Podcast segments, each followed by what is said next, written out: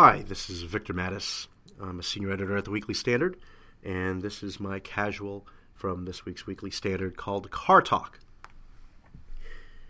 According to my mechanic, that burning smell emanating from my car's vents was caused by an oil leak near the camshaft synchronizing sensor underneath the right side of the engine.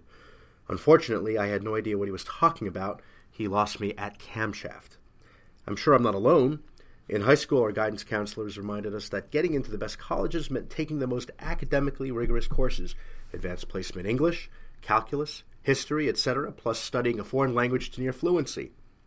Those vocational technical classes offered in carpentry, plumbing, and automotive repair perish the thought. It's only gotten worse. As Andrew Ferguson writes in Crazy U, one dad's crash course in getting his kid into college. Quote, Native born high school kids my son's peers, were getting internships at investment banks and brokerage houses. They were already laying pipe for their subsequent careers and, more immediately, for college applications. And childhood now is a matter of setting life goals and arranging your activities in pursuit of them. Close quote. Sadly, learning about cars is not a life goal, but it should be. Although advanced placement classes can be enlightening and obviously burnish a high school transcript, they can lack in practicality Having taken AP biology, I can't tell you the last time my knowledge of the citric acid cycle came in handy. It certainly wasn't of any help as I stood in front of my mechanic waiting for him to tally the estimate for parts and labor. Instead, I nodded attentively as if I knew the difference between a camshaft and a crankshaft. On a previous trip to the garage to replace a broken coil, the mechanic informed me the part had just arrived. Oh, you mean this thing? I asked, lifting up a screw on his desk. Uh, no, he said. I mean the box below which was about the size of half my leg. In other words, who am I to question the claim that oil was leaking near the camshaft? Who I am not is my old high school classmate Steve Palumbi.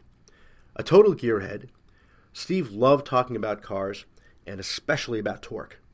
In fact, some of our classmates would teasingly yell to him, Torque! in the hallways. I had called Steve last week and asked if he remembered that. Very matter of factly, Steve explained, Torque is the amount of force needed to move an object. It's much more important than horsepower. When someone boasts about a car's 300 horsepower engine, he shoots back, You know what? How much torque do you have, pal? Steve said his love for cars and all things mechanical began in childhood.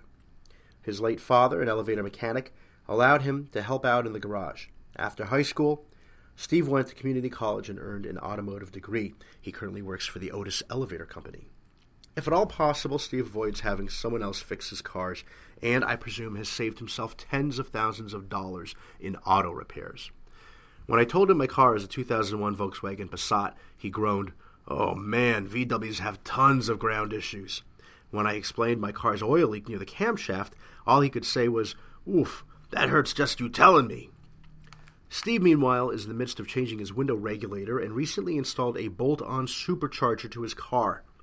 While listening to my old classmate elaborate on the problems of today's increasingly computerized car systems, though he still prefers fuel injection over carburetors, I couldn't help but think how useful it would have been to have taken an automotive repair class along with some of those courses in AP Bio, History, and English, although I did write a killer essay on the color purple. Don't get me wrong, I can check my oil and even change a tire, but it would have been nice to have learned the basics of an engine even Queen Elizabeth II was a truck mechanic in her youth. Much to my embarrassment, my seven year old son, who has a passion for all things mechanical, had to ask his mother how a stick shift works. I just never got around to start. But as they say, it's never too late to learn. It's a great way to bond with your kids, Steve added.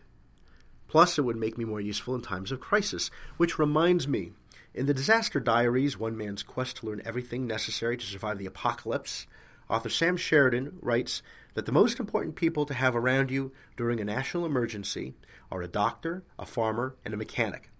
I couldn't resist asking the author, What about writers? Sheridan said he asked his physician the same question. The doctor laughed at him and replied, We won't need writers.